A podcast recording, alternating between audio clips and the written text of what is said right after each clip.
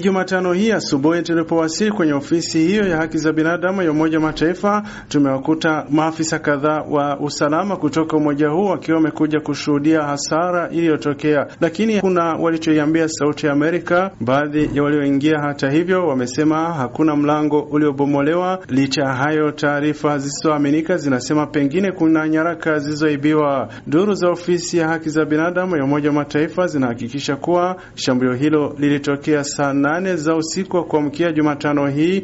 Waliofanya shambulio hilo, kwa mjibu wa duru za kuaminika, walikuwa na silaha, lakini haikuonekana rangi ya sare walizovalia, kwa sababu wakati huo wa shambulio kulikuwa na giza, umeme ulikuwa umekatika. Robert Kochani, naibu wa mkuu wa ofisi ya kamishna wa haki za binadamu nchini Burundi, anathibitisha kuwa kuna watu waliovamia ofisi hiyo na kuingia kwa nguvu, lakini hakutoa maelezo zaidi kuhusu hasara iliyotokea. Afisa huyo ameiambia Sauti ya Amerika kuwa uchunguzi umeanzishwa na kwamba habari zaidi zitatolewa na makao makuu ya ofisi ya kamishna mkuu wa Umoja wa Mataifa wa haki za binadamu mjini Geneva nchini Uswizi.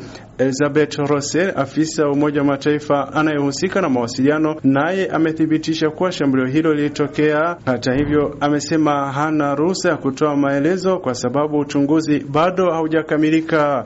Upande wa msemaji wa polisi ya taifa Pierre Ngurikie anasema polisi bado haijapokea malalamiko yoyote kutoka kwa ofisi hiyo ya Umoja wa Mataifa. Shambulio hili lilitokea zikisalia siku chache ili mwaka mmoja umalizike tangu Burundi kusimamisha uhusiano wake na ofisi hii. Itakuwa ni tarehe 13 mwezi ujao wa Oktoba. Aidala Kizimana, Sauti ya Amerika, Bujumbura.